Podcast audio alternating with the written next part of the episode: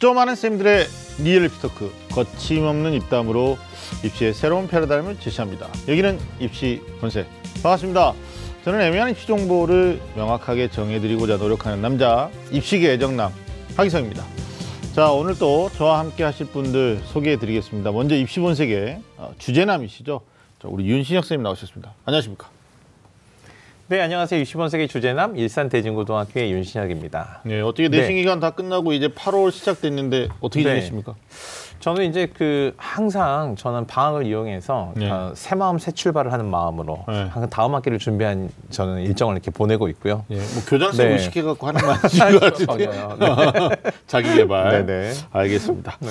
자 그리고 오늘 참 오랜만에 또 나오셨는데요. 어떻게 보면 이제 주기적으로 아주 네. 중요한 포인트가 있을 때마다 네. 나오셔가지고 딱 이렇게 어. 한 방씩. 점점 산뜻해지세요. 아, 그러니까. 네. 자 오늘 함께 해 주신 우리 정재현 선생님 나오셨습니다. 안녕하십니까? 안녕하십니까. 네. 승여자고등학교 정자입니다. 아니 네. 근데 더 젊어지신 것 네, 같다는. 그러니까요. 네. 아 머리를 좀 음. 잘랐고요. 아. 그다음에 좀 젊게 살려고 노력은 하고 있는데 네. 속은 타들어가고 있습니다. 아니 근데 음. 피부톤은 더 좋아하신 것 같은 느낌도. 음. 이 분장 기술이 좀 알겠습니다. 아니 오늘 또 뭐 네. 개인적으로 학교 가셔가지고 학부모님들 설명회도 하고 오셨다 그러는데 좀 지쳐 보이실 텐데 어떠, 어, 어떠십니까? 요즘 일정이 좀 설명이 많으시고 학교 네, 일정으로. 아무래도 학교들마다 음. 어, 불안하죠 한참. 음. 근데 이제 자기 학교 선생님들이 하는 얘기는 잔소리 같고 네. 음. 맞아요. 다른 학교 선생님들이 해주는 똑같은 얘기는 음. 뭔가 정보 같고 네. 그러니까 이제 음. 저한테 네. 정보를 전달해 달라 네. 뭐 이렇게 음. 해서 갔는데요. 네. 뭐 어머님들 열기가 음. 뜨거웠고 네. 근데 요즘에 어머님들이 너무 많이 아세요. 음. 그래서 네. 이게 정말 조심스럽고 네. 음. 또 자칫 또 이렇게 외부에서 다른 음. 학교 가가지고 강의할 때 네네. 내가 음. 이그 학교에 또 신뢰가 되지 않을까 이런 그래, 걱정도. 하고 아주 음. 고민이 많습니다. 그러니까 학교 초청. 가면 학교 내에도 선생님들이 또 전문가들이 계시니까 네. 아무래도 조금 어, 부담이 되는 것도 아 사실. 그분들 이렇게 뒤에서 째려 보세요. 제가 제가 지금 잘하고 있나 뭐 틀린 거 있나? 네, 틀린 네. 거 있나. 그러니까요, 그러니까. 놓치는 거 있나? 네, 아니, 저도 개인적으로 뭐 교사 이렇게 선생님들 연수 네. 뭐 이런 거 부탁하시는 교장 선생님들이 있는데 음. 희망하시는 선생님들만 오면 가겠다. 안 그러면 뭐 예비군 훈련보다 더 힘들 것 같아요. 그죠? 음, 예. 네. 정 아, 선생님도- 100가지 한 다음에 하나 틀리면 이제 그거 네. 그게 별거 아니야. 알겠습니다. 하여튼 뭐 다시 뵙게 되니까 우리가 또 네. 반가운 마음 감출 수가 음, 없는데 음. 어, 일단 선생님 함께 오늘 어떤 주제를 가지고 이야기해야 될지 우리 주제 MC 윤 선생님이 주제 잡으셨죠? 네.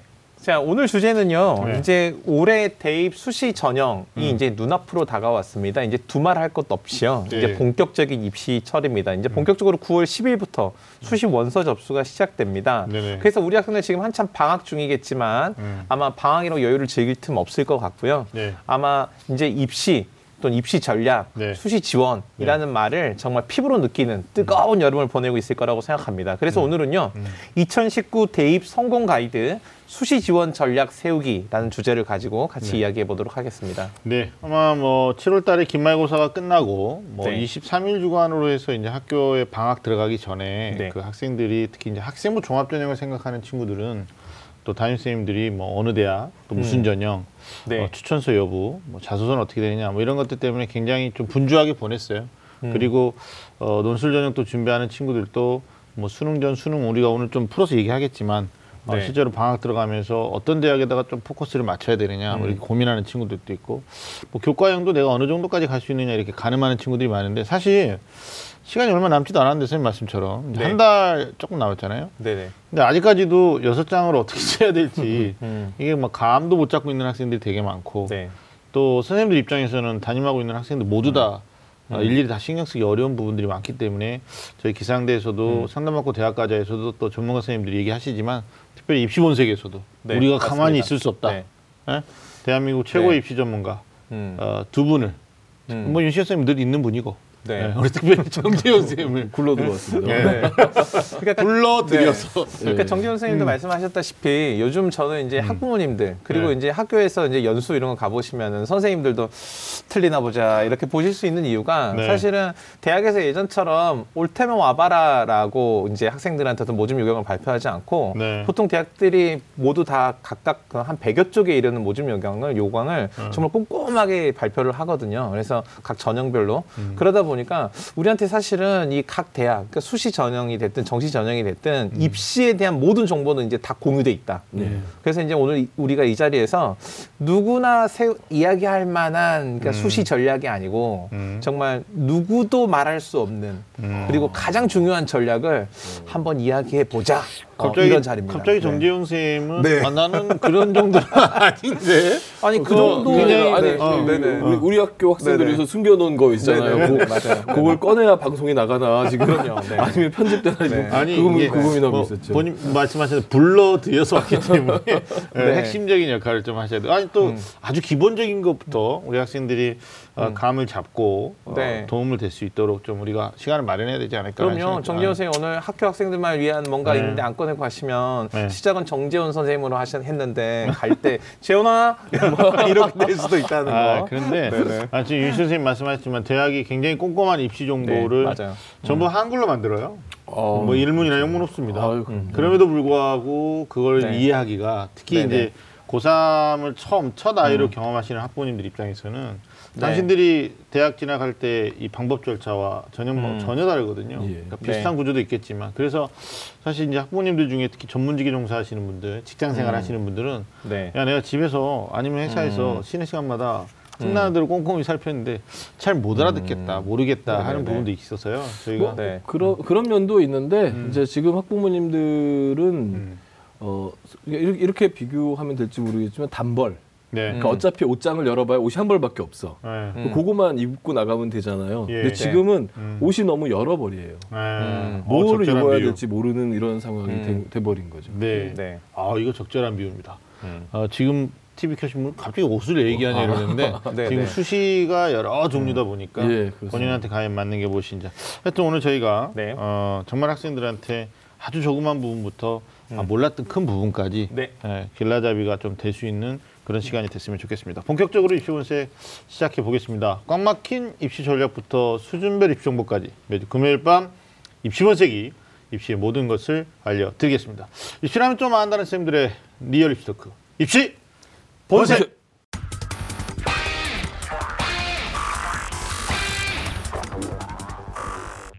네, 선생님 매년 네. 수시 전형의 인원이 늘어나고 있지 않습니까? 네, 맞습니다. 올해 같은 경우도 이제 역대급이죠. 76.2% 네. 매년 해마다 기록을 갱신하는데 뭐 대학 입장에서는 좋은 인재를 선점하겠다라는 네. 목표가 있기 때문에 음. 매년 증가하는 수시 선발 인원.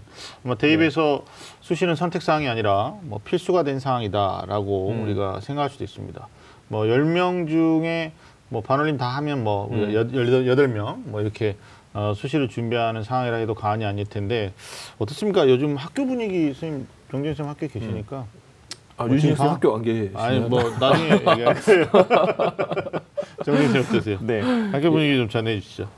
어 이게 이제 음. 그뭐 양날의 검 뭐 이런 표현도 음. 있고 음. 어, 수시가 많아지고 또 네. 수시 전형 전체에서 그러니까 또전 수시 안에서도 한 80%가 네. 수능을 보지 않고 네. 예, 수능 체제 없이 선발하는 경우가 많죠. 특히 네. 지방 대학으로 갈수록 그런 네. 경우가 많다 보니까 네네. 학생들이 이제 과거에 비해서 수능에 대한 중요성 이런 것들이 음. 좀 약하고 음. 그다음에 자기소개서를 쓴다거나 면접 준비를 해야 된다거나 음. 이런 이제 그 수능이 음. 아닌 그 외적인 요인이 강하다 보니까 네. 네. 사실은 선생님들도 지금 약간 혼란스러운 거예요. 음. 원래 이, 3학년 2학기 여름방학 방과 후 3학년 2학기 음. 뭔가 수업이 되고 선생님이 문제를 같이 풀고 이랬던 경험들이 불과 얼마 전까지의 경험이었는데 네. 수시가 늘어났다는 것이 결국 수능에 대한 대비가 좀 음. 약, 약화 되는 음. 추세로 가면서 네. 선생님들이 3학년 2학기 뭘 해야 되나 이런 또 분위기도 음, 있고요. 네. 또 학생들 네. 입장에서는 음. 이 수시가 또 확실한 확실성이 좀 떨어지잖아요. 오히려 이제 네. 정시는 점수로 네. 가는 거니까 네네.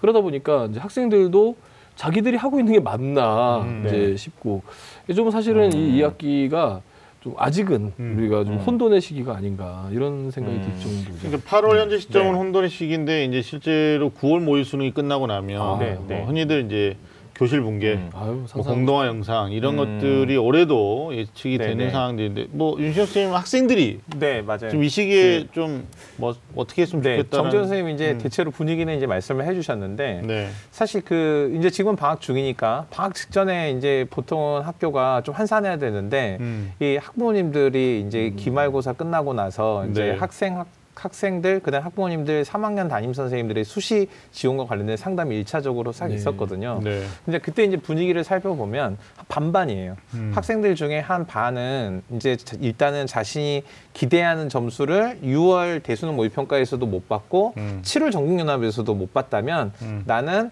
음, 수시를 고민할 때가 아니야 라고 생각하고 음, 어, 그렇죠. 나는 정시를 준비해야 돼. 이렇게 생각하거나 아니면 수시에 대한 뭐 대비를 그동안 고민해 보지 않았다면은 음. 나는 수시는 아니야 라고 생각하는 게 한 절반 정도. 음. 그 다음에 음. 나머지 절반은 나는 수시밖에 없어 라고 생각하는 사람들 절반. 뭐 이 정도 되는 것 같아요. 근데 저는 네. 처음에 이제 말씀하신 것처럼 수시 전형이 76.2%잖아요. 네.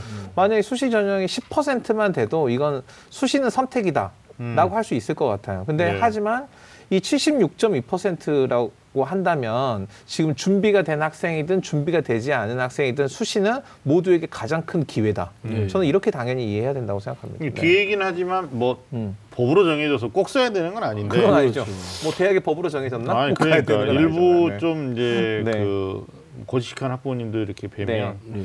여섯 장다 안 쓰면 뭐 음. 이렇게 좀 잡혀갈 줄 아시죠? 안 잡혀간다고 말씀해 주시죠. 안 네. 잡혀갑니다. 과태료 내야 되는 거 아니냐. 네. 뭐 이렇게 따지시는 분도 있는데 네. 글쎄 모르겠습니다. 어, 학생들 중에는 현명한 판단을 하고 우리 윤 선생님 말씀처럼 절반 정도는 나는 뭐 수시파는 아니다. 네. 아, 남은 기간 동안 음. 졸업생처럼 마인드를 가지고 수능 공부해서 네. 정시 가능성 극대화해야 되겠다라는 학생도 있고요. 근데 그런 학생에서 또 옆에서 응원하는 학부모님 중에는 또 아니다. 이 생각이 음. 달라요. 그렇죠. 그러니까 부모님하고 자녀들하고 학생들하고 생각이 달라서 또 일부 학생들 또 불만 중에 하나는 음. 담임쌤하고 자기하고 또 생각이 다르다. 네. 그렇죠. 음, 그럴 수 있어요. 아, 그 뭐, 충분히 예, 그럴 그런 수 것들 때문에 실제로 이제 멘탈의 붕괴가 오면서 예, 예. 예, 우리 정전 쌤 말했던 것처럼 학생 본연의 마지막까지 네. 수능 대비에 상당한 이제 차질이 생기는. 아, 선생님들도 음. 선생님들도 예. 들어가셔서 예. 얘들아 수시가 대세야. 아, 대세야. 다음 선생님은 얘들아 수능이 대세야. 맞아요. 그런 경우가 있어요. 그러니까 선생님들도 아, 네네. 각자의 경험과 아. 뭐또 이제 생각에 따라서 강조점이 아이들한테 또 달라요. 얘기를 하고 네. 그러니까 아이들은 이제 일곱 시간 동안 수업을 듣고 앉아 음. 있는데 네. 일곱 시간 동안 음. 긍정과 부정을 이렇게 애들은 그냥 왔다 갔다 하죠. 애들 앉아. 앉아가지고 들으면서 왔다 음. 갔다 왔다 갔다 하는 음. 이런 좀 그런 맞아요. 부분도 사실 학급에서는 음. 그러고 있죠. 그러니까요. 그러니까 뭐 윤신 선생님 정확한 지적을 해주셨는데 7월 23일부터 이제 방학이 시작됐던 학교들이 네네. 있는데 시작되는 시점부터 이제 9월에 10일 날 원서 접수를 하거든요. 그러면 네네. 실질적으로 내신 성적이 7월 말에 되고 네. 또 학생부 8월 말까지 다 기재되고 9월 음. 모의 수능이 끝나고 나서도 최종 결정까지 유보되는 네. 것들도 있는데 네. 음. 어, 최근에 제 느낌은 음. 현장의 속도가 좀 빨라지고 있다. 네. 그러니까 과거 음. 같으면 뭐 8월 셋째 주나 넷째 주 네. 그다음에 9월 모의 직후에 뭐 최종 결정까지 하려고 하는 경향들이 있었는데 네네. 뭐 이제는 8월 첫 주나 둘째 주에는 거의 뭐 문의도 음. 없는 그런 상황으로 가다. 지금이 그런 시기였다. 그렇죠. 그러니까 막 7월 셋째 주 넷째 주에 시끄럽다가 그다음에 이제 어 조용했다가 이제 8월 넷째 음. 주나 9월 달에 네네. 굉장히 이제 또 어, 음. 뭐랄까요 혼선의 시기로 딱 가는 그런 음. 건데 오늘 저희들이 좀 그런 부분에 일정도 사실은 학생들한테 수업 일정도 굉장히 중요하니까 네네. 예, 하여튼 선생님들이 지금 공동적으로 말씀하시는 것은 본인이 수시 대상자냐 아니냐 또 이걸 선택으로가 아니라 필수적으로 뭐 지원은 기회는 살려봐야 된다라고 했을 때 어, 수능 공부를 배제하고 가면 안 된다라는 또 어, 조언도 음. 해주시는 거기 때문에 선생님 그 의견에 네. 도- 동의하시죠? 그럼요. 네네. 네. 아니 근데 일부 학생들은 아예 또 네. 체제 없으니까 저는 수능 안 할래요라는 학생이 있거든요. 정 선생님 음. 만약에 3학년이 수능을 3학년 2학기 때 하지 않겠다. 네. 온선을 9월 달에 쓰는데요. 네. 그럼 뭐 딱히 뭐가 뭐가 할 게 있을까요? 이제 거기에 사실은 이제 이런 게 있어요. 음. 저는 과목이 뭐 한국사라서 네. 뭐 음. 큰 문제 없는데 네. 사회 선생님들이나 과학 네네. 선생님들은 선택 음, 과목이잖아요. 그러면 수업을 해요. 근데 저 구석에서 애가 딴 짓을 해요. 네. 다른 문제. 음. 예. 너 뭐하냐? 선택 안 했는데요. 이러면 이제 할 말이 없죠. 그러니까 그렇죠. 그 공부를 안 하는 친구들, 그러니까 공부 뭐꼭 공부를 다 해야 되는 건 아니겠지만 네. 수능을 대비하지 않는 친구들 또는 어떤 수시도 마찬가지고 음. 전체가 과거에는 하나로 가서 수능 아니면 학력고사 이런 이제 하나의 흐름으로 갔던 때가 있었는데 지금은 각자의 이제 세- 그 입장에 맞춰가지고 움직이다 보니까 이런 것들이 선생님들이 감당하기 어려운 상황이 돼버리는 거죠. 이쪽에서는 네. 이 공부하고 저쪽에서는 저 공부하고 음. 그렇다고 내가 어, 이 학생한테 전해줄 조언은 없고 이런 음. 이제 상황이 되면서 음, 이제 네. 전, 전체적으로 어, 이게 수시가 이제 정착되는 과정이겠죠 아직도 음. 그런 그런 분위기가 지금 한참 뭐 교실에서 뭐 일어나고 있는 음. 거죠. 그러니까. 그러니까 지금 이제 수시 전형이 사실 이제 어제 오늘 시작한 게 아니잖아요. 음. 그러니까 이미 상당히 상당 기간 이 수시를 통해서 학생들을 대입해서 대학에서 선발을 하고 있는데 아직도 수시는 학생들한테도 고민거리, 선생님들한테도 고민거리인 게 고민거리, 예. 분명해요. 그래서 네. 지금 여름이 특히 여름 방학 때 이 수시 전형, 음. 그러니까 전반 전반적으로 보면 수시 전형을 포함한 자신의 대입 전략이죠. 네. 이 대입 전략을 수립하는 게 여름이 돼야 되지 않을까. 네. 그래서 이 여름의 기준을 마련해야 되는 게 제일 중요하다. 그러니까. 이게 될 것 같아요. 아니 뭐 학교에서만 이게 혼선이 있는 게 네네. 아니고 또 요즘 이제 사교육 그뭐 좀 의존하는 학생들도 학원에 음. 가면 또 학원에서도 수시 전문가들이 너무 많아요. 네. 그러니까 정시 전문가는 정시 때는 그냥 가만히 사라져 버리고 여행 가 버리고 수시 때는 음. 큰 오더라도 도와주겠다고 이러니까 이게 과거에 반대였죠. 반대였죠. 예, 예. 음. 그러다 보니까 이제 학생들이 오히려 정보의 홍수 속에서 더 헤매는 아 맞습니다. 예, 그런 일이 있습니다. 하여튼 오늘 네. 뭐 나는 생각이 없었는데 친구도 준비하고 친구의 음. 친구도 준비한다고 내가 전혀 준비가 안 되는데 수시는 갈 수 없다라는 네. 생각을 해야 되는데 하여튼 어, 음. 수험생들이 본인이 적합한 수시 전형을 찾아야 돼요. 찾아야 되는데 네. 어떻게 준비하면 되고 또 한 달 남는 기간 동안 어떤 네네. 것들을 좀 고려해야 되는지 우리가 수시 전략에 대한 어, 여러 가지 어, 포인트를 잡아나가야 될 텐데 가장 네. 먼저 고려해야 될 게 무엇일까라는 음. 건데요. 우리 정준 선생님 좀 정리 좀 해주시죠. 아 계속 제가 먼저 얘기하네요. 아, 뭐, 뭐 아, 제가- 아니, 제가 아니, 먼저- 아니, 아니, 아니, 아니, 뭐, 나쁜, 나쁜 건 아닌데. 아니, 오늘 네, 쏟아 네. 부르나. 쏟아 부어. 네. 근데 되게 네. 재밌는 하나의 관점을 하나 말씀드릴게요. 네. 수시 접수가 이제 9월 10에서 네, 9월 14일까지 14일. 사이, 네. 사이에 3일 정도 하는데요. 어, 요거 3주 뒤에가 네. 아마 추석이죠. 네. 네 네. 음. 그러니까 우리나라 사회가 상당히 그 어, 여전히 이제 이 친인척과의 관계 이런 음, 네. 부분들이 강한 사회다 보니까 맞아요. 아까 친구의 친구가 원서 쓰면 이제 나도 네. 써야 되나 하듯이 음. 어, 친인척들은 음. 명절 때 모여서 얘가 네네네. 수시를 어디 썼을까 음. 지원 현황을 현황을 보고 막 해야죠. 예, 예, 네. 궁금해하고 네네. 그게 이제 원서 접수를 할때 네. 네. 내가 너무 낮은 데만 다 써버리면 네. 어, 친척들이 뭐라고 생각할까 네네. 뭐 이런 고민들이 네네. 없잖아 있는 것 같아요. 그렇죠. 실제로 그래서 그- 음. 명절용 네. 수시 그런 그러니까 제가 말씀드리고 음. 싶은 것은 명절용이나 뭐 남에게 음. 드러내고 싶어하는 부분으로. 한 장 두 장의 카드를 버리지 말아라. 아, 이게 굉장히 중요한 말씀이신데, 그러니까 사실 우리가 지금 이제 첫 번째 얘기를 꺼내는 게 수시 지원 전략을 세운 데 있어서 가장 먼저 고려해야 될 게 뭐냐. 음. 근데 뜻밖에도 음. 학생들이 어, 일단 입시 전문가들은 가장 어떤 얘기하냐면 정시 가능성이라든지 예. 자신 이제 자신의 학생부라든지 이런 경쟁력을 먼저 따져봐야 된다 이렇게 얘기하는데 실제 우리 학생들이 음. 뭐 하냐면 남의 눈에 특히 가족의 그렇죠. 눈에 내가 어떻게 비칠 예. 것인가를 먼저 고려해요. 음. 특히 어, 부모님이나 아니면은 지- 말씀하신 어, 명절 때 가서 가족들이 어, 내가 어디에 썼다고 하면 난 어떻게 생각할까 이래서 음. 중요한 기회를 한두 장 정도를 네. 낭비하는 문제가 있는 거죠. 그래서 네, 네. 사실은 이게 중요한 게 지원 수시에서 지원을 할 수 있는 게 여섯 번이지만 여섯 번 중에 모두 다 기회를 살리면 그 중에 한 번 정도는 우리 음. 학생들한테 삶에서 좋은 출발선을 제공해 줄 수 있는 건데도 불구하고 예. 엉뚱한 걸로 기회를 날리면 안 된다. 이렇게 이해도 될 것 같아요. 실제로 제가 어떤 일이 있었냐면 네. 고3 이렇게 담임할 때 음. 담임할 때 보면은 저희가 이제 일반 인문계 중에서도 조금 우수한 학교이긴 하지만 그렇다고 해서 한 반에서 한 80%가 연대를 쓸 만한 정도는 아니거든요. 네네네. 근데 예, 학생부 종합전형 초창기 그 다음에 논술 전형에서 음. 논술 변별력이 좀 크다고 학생들한테 이해됐던 시점에서는 네. 어, 상당히 많은 학생들이 무리한 원서 접수하는 것을 음. 어렵지 않게 볼 수 있거든요. 상담을 할 때는 분명하게 음. 제가 이 거시적 관점에서 정북을 다 검토했음에도 불구하고 음. 이 지원 결과를 이렇게 학생들하고 음, 모아 보면 실제로 지원은 아주 이 작은 동네에서 다 이루어졌구나. 예, 신촌을 알수 비롯한 있는 고일 거죠. 대에서 음. 그래서 저는 일단 학생들이 수시 전략을 세울 때 음. 가장 먼저 고려해야 될 것은 남의 시선이 아니라 네. 어, 자기 자신에 대한 이해가 가장 먼저 고려해야 된다. 이게 저는 생각 얘기를 하고 싶어요. 그래서 저는 네, 네, 일단 저는 제일 먼저 고려된다고 생각하는 게 뭐냐면 그러니까 자기 경쟁력이 뭔지를 음. 따지기 전에 음. 어, 이게 좀 추상적인 말처럼 보일 수 있지만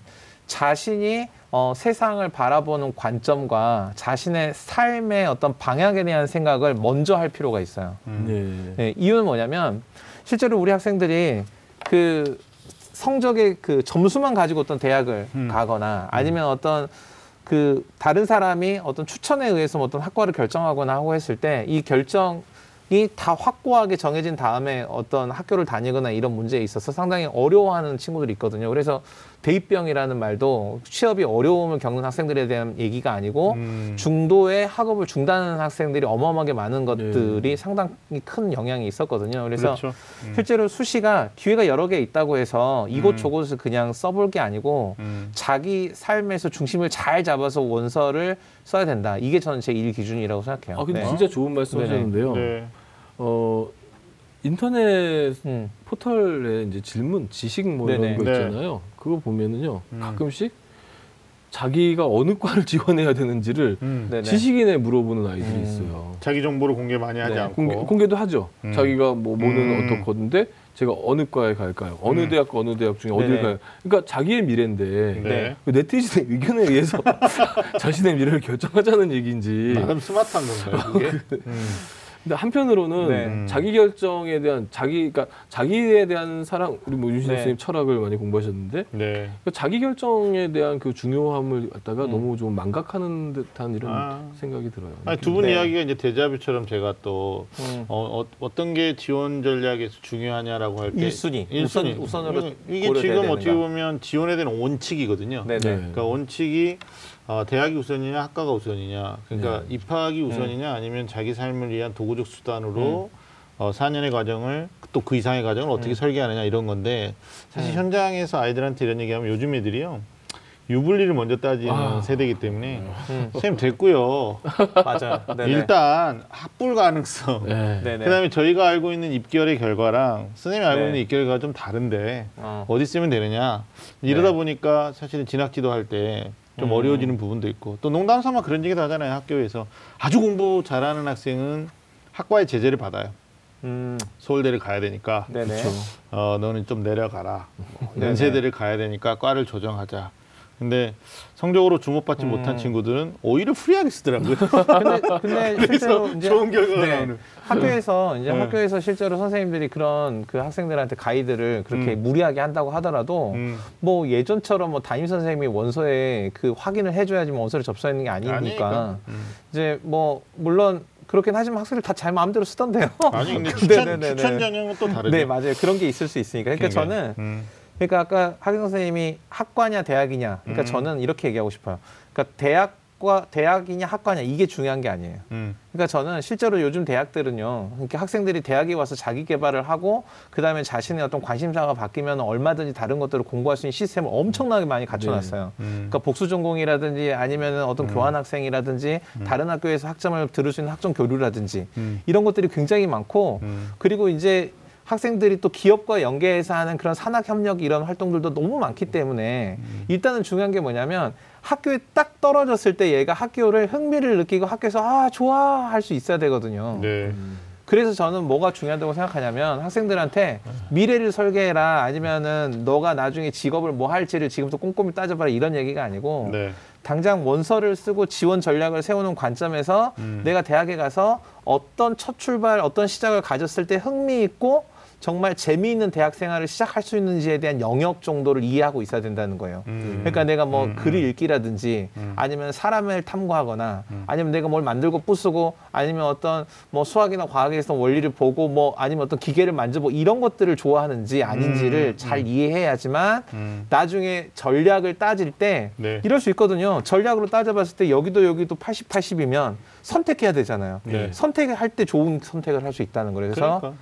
이걸 놓치고 가면은 음. 선택할 때 항상 잘못된 선택을 하니까 음. 일단은 학과 대학 이거보다는 자기가 무엇에 흥미와 재미를 느끼는지를 먼저 이해하는 게 첫 출발이 돼야 된다.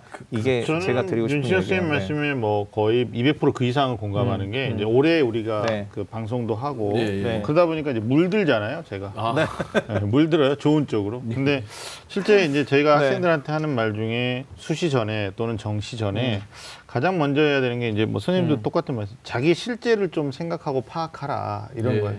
그러니까 공부 네. 잘하는 학생들은 오히려 그냥 대학이라는 대학 입시라는 한물 그 어떤 트랙 안에 네. 함몰돼 있더라고요. 음. 그러니까 일단 합격 위주로만 음. 생각하는데 오히려 성적이 좀 안 나와서 소위 말하는 네. 명문 대학을 음. 또뭐 소위 말하는 명문 학과를 못 가는 친구들은 내가 음. 어떻게 살아야 되는지에 대한 실제적 고민들을 또 음. 한단 말이죠. 그래서 뭐 어떤 아이가 와서 그래요. 네. 선생님 요즘 중국이 음. 그 미용사라든지 네. 네일 아트 하는 애들이 장난 아니래요. 뭐 돈 많이 번대요. 그래서 음. 아예 그쪽으로 아예 방향을 선회하겠다. 뭐 이런 얘기도 하는데 하여튼 저희가 길게 말할 수는 없어서 두 분의 얘기를 좀 정리해 보면 우리 다음 질문 가야 된다고 지금 음. 사인이 왔어요. 어, 지원 원칙을 정할 때 실제 파악. 네, 네. 근데 그 실제 파악을 좀 더 디테일하게 우리 현실적으로 얘기하면 나의 모의고사 성적으로 정시로 어느 정도 갈 수 있느냐. 네. 예, 음. 6월 대수능하고 이제 9월 어, 2차 대수능이죠. 모의 수능 결과를 가지고 정시 가능성을 판단한 다음에 지원 원칙은 또 우리가 말 안 할 수가 없어요. 음. 어, 자기 점수 때보다 높게 쓰는 상향 지원, 네. 점수 때에서 조금 올려 쓰는 소신 지원. 음. 그래 아 내가 정시에도 갈 만한데 수능 날 어떤 컨디션일지 모르니까 수능 이후에 대학별 고사나 서류 제출을 고민할 수 있는 보험 지원. 음, 이게 음, 이제 지원 원칙이죠. 네. 그래서 제가 학생들한테 그래요.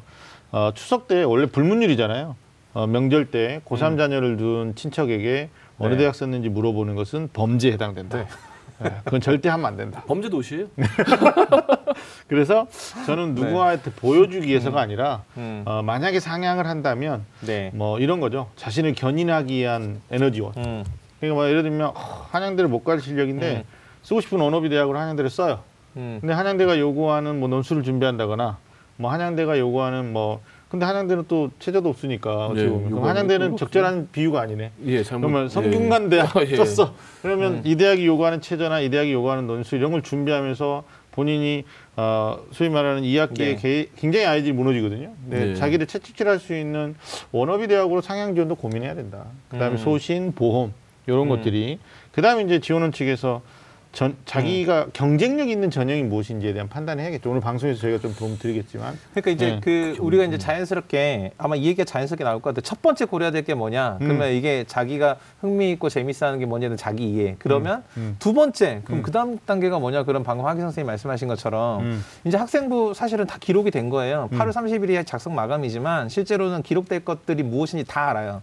그 다음에 내신 성적도 3학기 1학기까지 뭐가 되니까 다 아니까 음. 이제 내가 학생부 교과에서 어떤 경쟁력을 갖고 있는지 음. 아니면 학생부 종합의 관점에서는 학교 생활 전반에 진정성을 포함한 어떤 경쟁력이 있는 건지 음. 아니면 내가 만약에 논술 준비했다고 그러면은 논술 여름방학부터 준비한 학생들은 별로 없어요. 최소한 음. 3학년 1학기 정도의 준비를 하고 늦어도 여름방학에 하는 거잖아요. 그리고 준비를 하지 않았다고 하더라도 논술 경쟁력이 있는지 없는지를 그동안에 다섯 개 학기 학교 생활을. 통해서 알고 있는 거죠. 그래서 두 번째 단계가 내가 이 입시에서 음. 어떤 경쟁력이 가장 큰지 음. 그러니까 얘가 만약에 6월 모의고사나 7월 전국 연합까지 승승장구했다. 음. 그러면은 수시 지원에 있어서 상당 부분 좀 내가 어떤 걱정을 좀 덜고 좀 과감하게 던져볼 수 있는 거잖아요. 그러니까 네. 두 번째가 자연스럽게 어 자기 경 입시에 있어서 자기 경쟁력이 무엇인지를 정확하게 파악하는 거. 이게 그렇죠. 당연히 2단계가 되겠죠. 가장 네네. 먼저 고려할 것이라고 네네. 했는데 우리가 정리해 보니까 두 가지 정도 됩니다.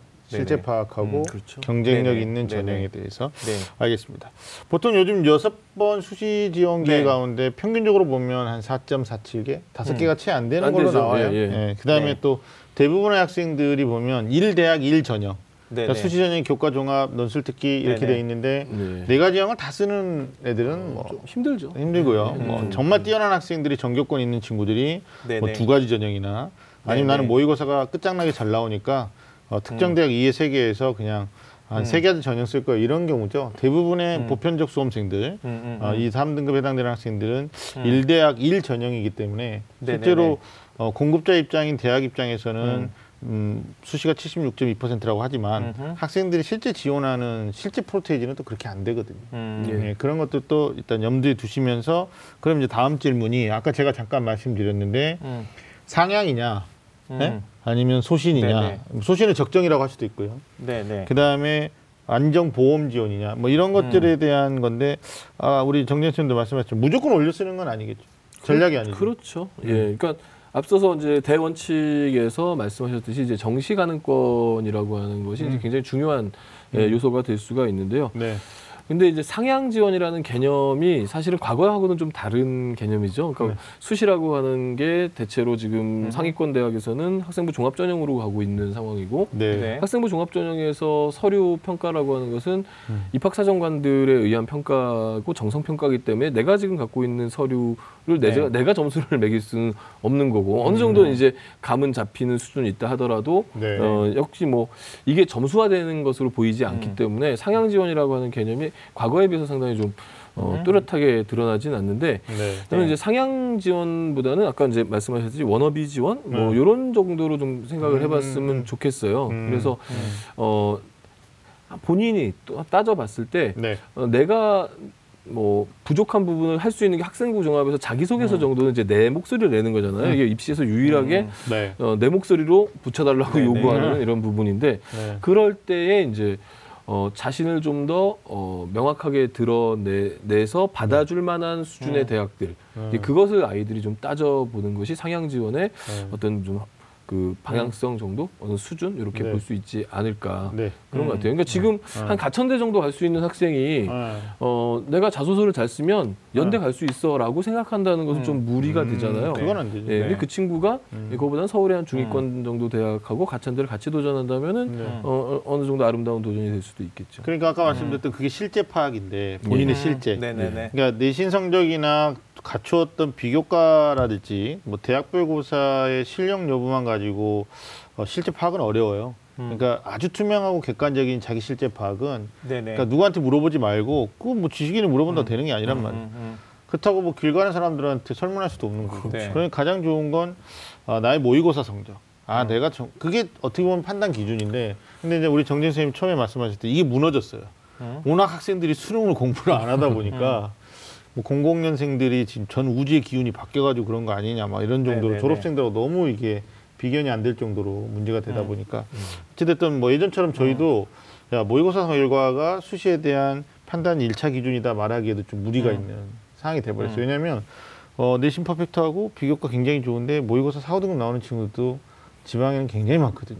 그러니까 서울에도 지금 서울에도 꽤 많아졌고. 예. 네 네. 그러다 보니까 최저가 없는 이제 음. 수시 전형에서의 아까 우리 음. 정진 선생님 좀 공감하는데요. 상향이라는 말은 저는 이제 상향이란 말을 우주 상향이란 말을 써요. 우주 상향. 예, 대기권을 벗어나 가지고 그래서 네, 되게 내가 내가 살 수 없는 산소가 안 되는 음. 거기 가서 내가 한번 써볼까 이런데 저는 이제 원업이라는 말을 아까 공감해 음. 주셨는데 자기를 견인할 수 있는 대학 원업이 대학 그래서 뭐 네네. 작년에도 인상 깊은 학생 중에 하나가 음. 뭐 추천 전형 아니고 자소서 전형 아니니까 논술 전형에 아주 상향 지원을 했어요. 근데 음. 그 대학이 요구하는 최장력 기준 때문에 마지막까지 수능을 안 놓더라고요. 음, 그다음 그 대학 논술을 어, 음. 하루도 뭐 쉬지 않고 매 주마다 연습하고 했더니 결국 합격을 했는데 그게 이제 자기 학교 학급 내 음. 서열, 내신 서열, 네네. 또 전교권에서의 그 3학년에서의 모의고사 서열 이걸 다 파괴하고 음. 대학을 갔는데 간 학과가 연세대 경제학과였거든요. 그러니까 이제 음. 이런 것들이 후배들한테 어떻게 비춰지냐면 수시는 대박이야, 뭐 운이야 이렇게 되는 건데 아니죠. 아니란 네. 말이에요. 네. 그냥 노력을 그만큼 네. 뭐 장기간 동안 준비를 하고 했던 그렇죠. 학생이기 예. 때문에 되는 거니까 원업이 지원 하나 하고요. 그 다음에 소신 적정. 네. 근데 그것도 역시 모의고사 기준이나 내신 등급. 예. 어, 아니면 선생님 솔직히 얘기해 주실 게 그 학교별. 예. 그러니까 우리 학교의 어, 명문대 뭐 명문대라고 꼭 말하면 안 되지만 이건 대학은 주요 대학으로만 국한할 수는 없으니까 예. 뭐 보편적 4년제 대학 네네. 진학률이 있어요. 예. 근데 학부모님들은 4년제 대학 진학률이 중요한 게 아니라 우리가 음. 어, 가고 싶은 대학의 마지노선이 여기인데 여기까지 합격률은 최근 뭐 3년이나 5년 동안 몇 퍼센트 정도 음. 되느냐. 예. 그러면 그거는 실제로 뭐 소위 말하는 평균치에 예. 해당되는 부분이기 때문에 그 범주 안에서 선생님들도 지도하지 않으시나요? 어떤가요? 뭐 당연히 선생 이 입시도 사람이 하는 거라 네. 이렇게 경험에서 크게 벗어날 수가 없죠. 그래서 네. 어 고3 초창기 그러니까 고3 담임 첫 처음 했을 때 음.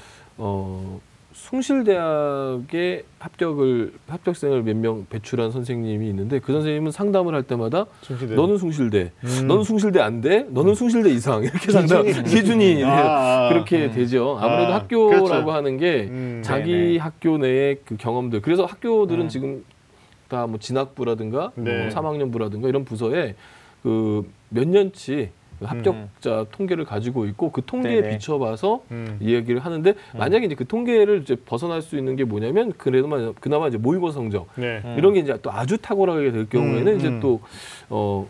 얘기는 달라지지만 어쨌든 네. 내신 성적은 일정하게 이제 학생들의 비율에 따라 있는 거기 때문에 내신 성적이 비슷하면은 음. 비슷한 쪽에서 유도를 하게 되고 아이들도 또 그것을 어, 음, 누차 맞아요. 들어왔기 때문에 또 수용하게 되죠. 네. 음. 그래. 근데 아까 우리 정재 선생님이 굉장히 중요한 네네. 얘기 해 주신 게 모든 학부모님들이 일반화될 수는 없는데 음. 입시에 관심이 많으신 어머니들이 굉장히 점차 증가되고 어, 있어서 많아졌어요. 굉장히 네. 많이 왔어요. 예.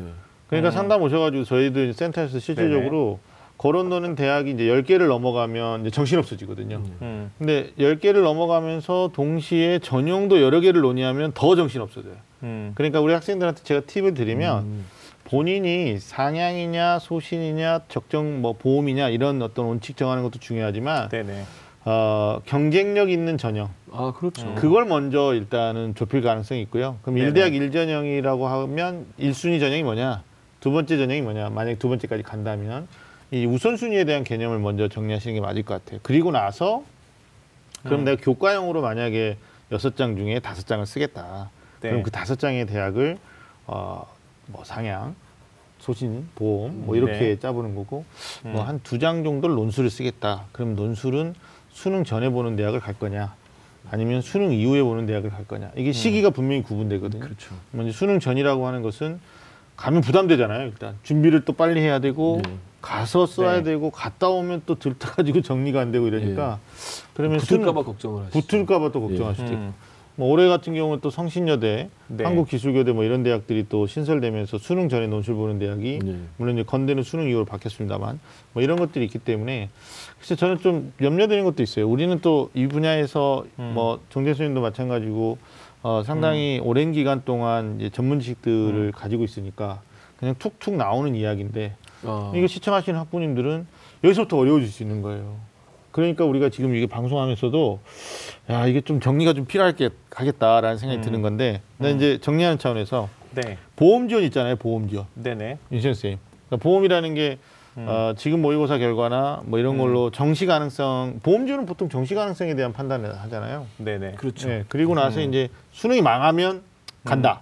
음. 뭐 이런 개념인데 학생들이 보험을 요즘 하려고 하나요? 안 하려고 하나요? 일단 인슈런쌤한테 물어보는 거예요. 근데. 사실은 이게 네. 그 사실 수시가 지금 76% 이상 뽑지만 정시에서 정시에서 지원할 수 있는 게 세 개지만 음. 정시에서 우리가 한 개 이상을 반드시 합격시킬 수 있어요. 음. 왜냐하면 분명한 보험이 있거든요. 왜냐하면 네. 입시 결과가 특히 수능 점수만 가지고 산출하는 대학들 같은 경우는 음. 그동안의 입시 결과 한 3개년 정도를 보면 큰 이변이 없는 한 음. 물론 100%라고 할 수 없지만, 없지만. 90% 이상 합격할 수 있는 대학을 우리가 지원을 할 수 있죠. 예. 그러니까 수시에서도 보면은 학생부 교과 전형 같은 경우는 일정 부분 합격생들의 커트라인을 가지고 예측을 할 수. 있는데 네. 이제 다른 전형을 지원을 할 때는 우리 학생들이 음. 이제 생각을 해봐야 돼요. 저는 이 정시하고 수시가 조금 성격이 다르다고 생각해요. 그러니까 음. 학생부 교과 전형은 이 정시하고 마찬가지로 수시 전형에서 이미 주어진 성적의 결과만을 가지고 학생을 선발하지만 음. 수시 전형에 있어서 어떤 특기자 전형, 그 다음에 이제 소수지만, 그 다음에 논술 전형, 그 다음에 학생부 종합 전형 이 세 가지 영역은 학생들의 당장의 성적의 결과보다는 이 이 대학에서 실시하고자 하는 대학별 고사 또는 이 전형 과정에서 드러나는 발전 가능성이 훨씬 더 무게를 두고 있거든요. 네, 네. 그러니까 이걸 대입 전형 관계자가 나의 발전 가능성을 어디서 찾아 읽어낼 수 있는 것인가에 대한 걸 잘 찾아야 되니까 음. 여기를 어디가 보험이어서 여기를 쓰는 게 좋고 어디는 상향하나 이런 것보다는 음. 사실 어떤 전형에 지원했을 때 어느 대학에 어느 전형을 지원했을 때내 음. 잠재적 가능성이 보다 잘 익힐 것인가를 판단을 해야 된다는 거예요. 그다음에 음. 하경 선생님이 아까 처음에 이제 우리 그 전형 지원에 대한 얘기할 때 수시 전형 총 6회 지원하지만 음. 이제 보통 학생들이 아까 말씀하신 한 여섯 번 다 쓰는 학생들은 아주 대부 다는 아니거든요. 네. 대체로는 한 네 번에서 다섯 번 정도를 지원을 하고 아주 최상위권 학생들은 세 번, 네 번도 채 못 찾는 아, 못 학생들도 있어요. 근데 또 일반 학생들은 어떤 것도 생각을 해야 되냐면 60장 쓰고 싶어요. 그렇죠. 일대 그런 데도 있죠. 일 대학 일 전형이라고 말씀하셨는데 네. 이게 안 되는 학생들도 있어요. 네. 많이 왜냐하면 보통 이제 일반 대한민국에서 고등학교를 다니는 학생들이 음. 어 일반고를 다닌다면은 일반고를 다니는 학생들은 사실은 다 그냥 어 그저 그렇다가 아니고 다 그냥 평범한 아이들이잖아요. 음. 그러면 특별하게 어떤 그 전형의 유형에서 얘가 아주 특별 우, 상위 특별 우위다. 얘가 특별한 우위를 갖고 있다. 이러기 보기 어려울 수 있거든요. 그러니까 예를 들면 음. 교과 성적은 한 2등급에서 3등급 정도 되고 네. 어떤 교내 활동도 적절하게 어떤 뭐 상당히 열정 넘치는 정도 수준의 보여지게 활동을 한 데다가 어떤 논술이나 이런 글쓰기도 적정히 하고 있다. 그러면 이게 제일 애매한 상황이거든요. 어, 그러면 이럴 때 이럴 때 내가 어떻게 수시를 지원을 할 것인가 음. 이걸 따져봐야 된다는 거예요. 음. 네. 그러면 저는 이제 이런 걸 이런 고민이 들었을 때 음. 우리 학생들이 우리 학생이 이제 처음에 자기가 어느 전형에서 경쟁력 있는지를 따져봐야 되는데 여러 개가 있어. 음. 그러면 이제 다음 기준이 있어야 되는 거예요. 음. 처음에 첫 기준이 그거였잖아요. 자기 이해, 자기가 뭔가 흥미 네, 있고 실제 그러면. 그러면 저는 이제 정시가 있어. 우리가 얼마든지 보험을 마음껏 들 수 있는 정시가 있으니까 네. 수시에서 고려해야 되는 건 저는 아 다음 기준은 어느 대학이 대학에 가서 나의 가능성을 보다 더 음. 발전시킬 수 있는 시스템을 잘 갖고 있는가. 음. 즉 내가 대학을 고르는 그런 음. 관점도 필요하다는 거예요. 네 그렇게 하면 네. 저는 그러니까 단순하게 음. 그러니까 학생들이 입시 결과만 갖고 음. 상향이냐 소신이냐 적정이냐 안정이라는 이런 기준만 가지고 이 수시 원서를 접수하려고 하면 음. 사실은 정시 전형하고 뭐가 달라? 정시 지원하고 음. 그리고 이 많은 분들이 그 정시의 지원 가능성을 얘기하면서 이러잖아요. 봐봐요. 6월 6월 대수능 모의 평가, 7월 전국 연합 내가 점수 나왔고 그리고 9월 대수능 평가까지 보고 원서를 접수하는데 네. 이 시험들을 그동안 3월 전국 연합부터 시작해가지고 쭈루룩 다 잘 봤어요. 음. 그것도 수능이 반드시 잘 보라는 보장 할 수 없잖아요. 그래서 보험 지원이라는 네. 얘기가 나오는. 그렇죠. 네. 그러니까 그런 결과를 가지고 지원하는 것들은 정시에서 우리가 고려를 해볼 수 있으니까 음. 어, 이 수시에서는 이 정시보다는 조금 더 음. 자기 이해를 바탕으로 한 자신의 미래나 자신의 대학 생활의 설계를 바탕으로 한 지원이 보다 적절한 관점이다. 음. 저는 이 말씀을 좀 중요하게 드리고 싶은 현장의 거죠. 소리를 네네. 이제 정재 음. 공감하실 텐데 요즘 아이들은 보험이 없어요. 그러니까 네네. 눈높이, 그러니까 소위 말하는 어, 수시 지원에 대한 원칙, 가이드라인을 음. 정할 때 상향이 어디고 소신이 어디고 보험이 어디냐라는 질문을 던지면 네. 아주 솔직하고 담백하게 답변을 하는 학생이 별로 없다. 그러니까 예를 들어 아까 뭐 가천대라는 얘기가 나왔는데 수도권 네. 어, 경기권 대학 정도를 정시할 가능성이 80%도 안 되는 학생이 수시에서는 전부 인서울의 15개 대학이나 그렇죠. 20개 네. 대학을 도전하려고 한다는 거죠. 근데 음, 지방에 계신 선생님들이 뭐냐면 내신도 안 음. 되고 노력도 음. 안 했고 제대로 음. 공부하지 않은 아이가 음. 국립대 정도는 갈 수 있지 않을까요? 이렇게 말한다는 네네. 거죠. 그러니까 음. 결국은 어, 입시 지도할 때 아까 윤 선생님. 굉장히 중요한 얘기를 해주신 게 정시는 네네. 수능이 끝난 다음에는 이제 애들이 급 겸손해져요. 음. 그러니까 그렇죠. 누가 말하지 않아도 실제 파악이 딱 돼요. 네. 아 나는 몇 등급. 그리고 입시 기간이 발표해지는 소위 말하는 온점수 가채점 배치표. 음. 나중에 표현 점수가 나오고 백분위가 나오면 그걸로 음. 너는 이거 적정 모의 지원 합격했지 다 해요. 그러니까 아주 투명하게 난 여기밖에 못 간다는 현실을 받아들이는 거죠. 근데 네네네. 수시 때는 약간 그 뜬구름 성향도 있어요. 애들이. 음. 그러니까 소위 말하는 보험 지원. 그러니까 경기권밖에 안 되는 친구가 저는 동국대 이하로는 안 갈 건데요. 이제 이렇게 말할 때 그렇죠. 음. 그러니까 담임 선생님들이 고충이 뭐냐면 야 그럼 너는 보험이 없다. 음. 그래서 윤시현 선 논리로 말하면 어차피 정시에서 보험 쓸 거니까 음. 그거는 맞지 않는 게 음. 정시에 선생님들이 생각하는 보험의 수위하고 음. 아이들이 느끼는 보험의 수위가 음. 아주 다르다는 거죠. 음. 이 말씀에 대해서 어떻게 생각해요? 그거는 지금 이제 이해 당사자들의 당사자들과 아까부터 계속 경험 경험 얘기를 네. 하는데 그건 이제 학생들의 경험에 또 네. 음. 이- 있는 거죠. 그러니까 학생들이 왜 정시에 와서 급 겸손 음. 모드로 바뀌느냐. 음. 그러니까 수시 6회를 쓰면서 그몇 네. 번째가 제일 힘들까요? 떨어질 때. 마지막 떨어질 때가 제일 힘들죠. 제가 볼 땐 다섯 번째 떨어질 때. 제일 아, 힘들어요. 한 번 남을 때. 음. 네. 음. 그리고 여섯 번째 떨어지면 네, 뭐 뭐, 자빠자기. 예, 물에 빠진 거죠. 아유, 이왕 젖었는데 뭐 이렇게 되는 건데요. 네. 이제 그런 부분들에 대해서 선생님들은 오히려 많이 경험을 했죠. 네. 그 아이가 그렇죠. 자신만만했던 아이가 음. 여섯 번을 쓰고 맞아요. 거기서 좌절을 하고 어 오히려 이제 선생님 입장에서는 우리 학생이 좀 더 자신감 있게 정시까지 갔으면 좋겠는데 정시에 와서는 음. 어, 굉장히 또 약해지는 모습을 보게 되면 또 한편으로는 수시 막, 막 높여 쓰고 뭐 음. 이럴 때 에이 저놈의 자식 저 저러다가 혼쭐 나지라고 음. 생각했던 마음이 있지만 한편으로 정시에 와가지고 더 그렇게 약해지는 모습을 보면은 음. 아이 자식이 그래도 좀 밝았을 때더 음. 좋아 보였던 그런 모습들 음, 그러니까 맞아요. 선생님의 입장인데 그게 네. 예, 그러다 보니까 이제 선생님들은 아이들한테 예, 뭔가 좀 하나 확실하게 붙기를 좀 바라는 음. 그런 경향들이 있는 거고 아이들은 이제 경험이 없으니까 맞아요. 그런 생각을 안 하는 안 하게 되는 경우가 그러니까 저도 그 말씀에 동의를 한 게, 그러니까 학생들이, 그러니까 정재원 선생님 처음 말씀하셨던 것처럼 그 명절이라고 가족들끼리 모였는데 그때도 아이한테 음. 뭐 아이한테 요즘 뭐 신나는 일 없니 이렇게 물어보는 대신에 원서 어디 있었어 이렇게 물어보는 게 우리 한국 안 현실이니까. 된다니까. 근데 그러면 안 그러니까. 애들도 원서를 쓸때 어, 말씀하신 것처럼 전국에 있는 대학을 폭넓은 관점에서 음. 보다 미래적 관점에서 들여다보고 음. 고민을 해봐야 되는데 음. 사실은 수시 전형 쓸 때 제가 생각해 봤을 때는 상위 20개 대학도 아니에요. 정시 맞아요. 점수 기준으로 했을 때 음. 상위 12개 대학으로 사실은 전부 다 수렴돼요. 음. 학생들이 그 지원하고자 하는 욕구가. 음. 그러니까 학생들이 사실은 어, 상향 지원이 최선일까요? 라고 물어봤지만 다 상향 지원을 하는 거죠. 어, 음. 오히려.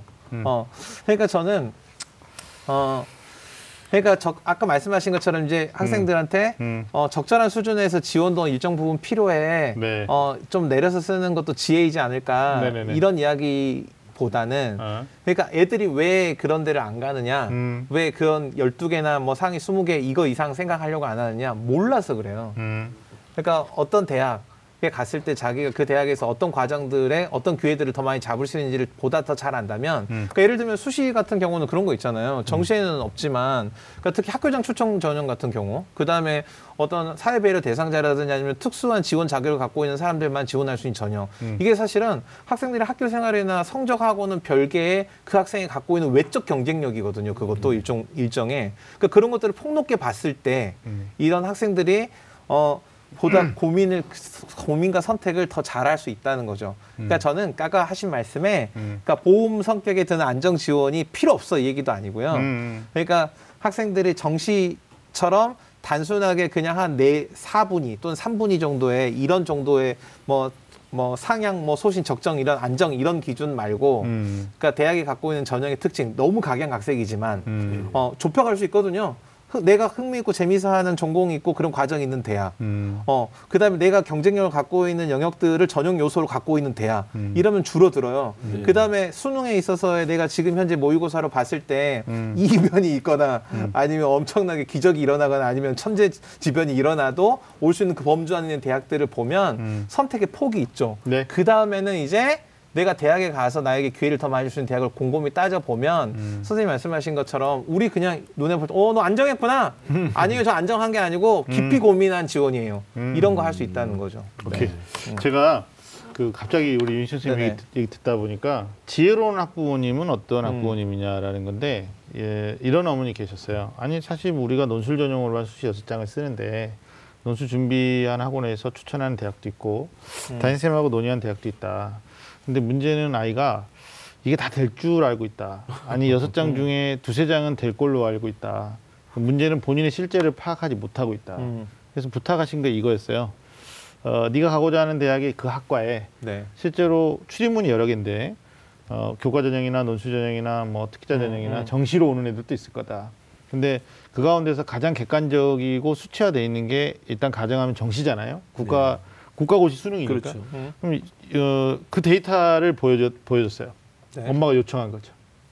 이 정도 수준이 음. 정시에 네가 가고자 하는 대학에 학과에 합격하는 아이들이다. 음. 네가 얼마나 거리가 먼지를 지금 생각해야 된다. 그러니까 이 갭을 논술로 극복하거나 이 갭을 음. 교과나 체제로 극복하고 가거나 아니면 이 갭을 자소서를 쓰거나 비교과를 음. 어필해서 간다. 가서 같은 클래스 안에서 공부해야 된다.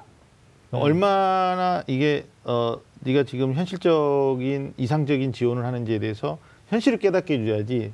그러니까 수시라는 건 이런 거예요. 음. 7월에 상담하든 8월에 상담하든 남아있는 수험 생활의 마지막 종착점까지 최선을 다하게끔 하는 또 하나의 저는 동기부여라고 생각하는 거예요. 음. 그러니까 선생님들이 교육적 차원. 예, 입시 지도 하실 때도 그냥 야 너는 지금 이러니까 여기 여기 여기 음. 이렇게 이게 이게 이게 지금 요즘 음. 그 학원가에서 막 수시 도와주는 분들이 하는 일인데 그게 아니라 아 남은 기간 동안에 어 제가 지금 말씀드린 부분으로 애를 지도했더니 그 어머니께서 이제 나중에 하시는 말씀이 아이가 그걸 알았다는 거죠. 그래서 합격해서 갔는데 엄청난 애들이 와서 이제 아 정시로 음, 오는 애들은 음. 그런 애들이구나라고 하면서 더 아, 학교 생활도 분투했다라는 얘기를 들었는데 음. 뭐 그런 의미에서 우리가 아마 어, 제작진도 고민하는 가운데 상향 지원만 최선일 거냐 음. 아니면 이제 보험 지원까지도 고려할 거냐 뭐 네. 이런 얘기를 하셨던 맞아요. 것 같아요. 그러니까 저는 예전에 수시 수시에 학생부 종합 전형 그 이전에 입학 사정관 전형 초창기에 수시에 대박이 있고 기적이 있었어요. 음, 그래서 수시 대박. 네. 그렇죠. 수시 대박을 타이틀로 거는 어떤 전형에 대한 지도 뭐 이런 것도 유행이었거든요. 책 없었나요? 근데- 수시 대박 뭐냐? 근데 어, 지금은 많이 네네. 있습니다. 수박도 있고 그쵸. 뭐 예. 근데 지금은 지금은 이 수시에 있어서 대박이 거의 없어요. 예. 왜냐면 대학도 이제 더 있- 입학 사정관 전형과 그다음에 학생부 종합 전형을 운영을 하면서 음, 이 노하우가 쌓인 거예요. 그러니까 음. 고등학교 교육 과정에서 어떤 특징을 갖고 있는 학생들을 선발을 했을 때이 음. 학생들이 대학에 와서 학업 성취도가 어느 정도 되고 졸업을 하고 나서 진로가 이제 어떻게 진로를 개척해 나가는지까지도 음. 추적해서 데이터를 갖고 있으니까 네. 이 대학이 이 전형을 실패할 확률도 점점 좀 줄어드는 거죠. 음. 사실 수시. 대박은 예. 수시 대학 대박은 대학 입장에선 전형 실패예요. 음, 그렇잖아요. 그렇죠. 그러니까 아까 말씀하신 것처럼 음, 좋은 인재 이- 선점 목적 달성이 그쵸. 안 되는 거죠. 그래서 대학이 갖고 있는 이 전형 요소를 잘 따져서 네. 내가 그리고 여기에 가서 그 갭이 엄청 높고 이런 걸 어. 그냥 점수만 보고 어. 극복해야지 이런다 극복되는 게 아니니까 네.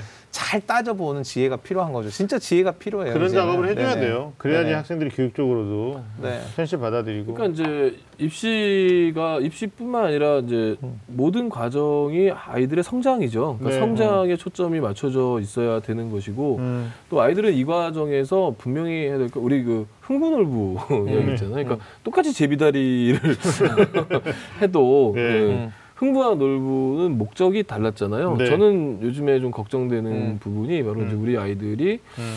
어 이제 놀부와 같은 요행을 음. 요구하는 이런 이런 부분도 좀 음. 없지 않아서 네. 좀 목적성을 분명히 하면서 우리 교육의 네. 목적을 달성하기 위해서 우리도 같이 노력하시고 네. 그렇죠.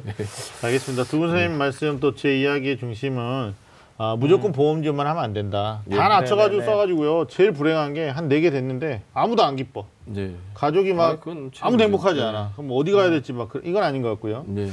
어, 그렇다고 너무 심장 쫄깃쫄깃한 건 우리다가 다 올려 쓰고. 음. 어, 뭐 너무 나- 올렸으면 쫄깃해지지도 않아요. 그래요. 예. 그건 진짜 대기권을 벗어나는 예, 거예요. 예, 예. 그런 전형 네. 은안 했으면 좋겠다라는 생각 말씀드렸습니다. 자, 그 다음에 그 일단 합격을 위해서 여러 네. 주변 사람들의 도움 받습니다. 일차적으로 음. 담임 선생님, 네네. 그다음에 뭐 학원에서도 아니면 뭐 엄마가 정보를 수집해서 네. 에, 뭐 사교육 기관에 도움 받을 수도 있는데 일단 뭐 가장 중요한 건 본인이 쓰는 대학의 수시 모집 요강을 좀 꼼꼼하게 네네, 살펴보는 맞아요. 거죠. 네네. 네. 예, 뭐 7월 말부터 이제 박람회도 했고요. 네네. 뭐 대학에 전화하면 또 아직은 원서 접수가 시작되지 않았기 때문에 굉장히 친절하거든요. 아, 음. 예, 모객행위니까. 네.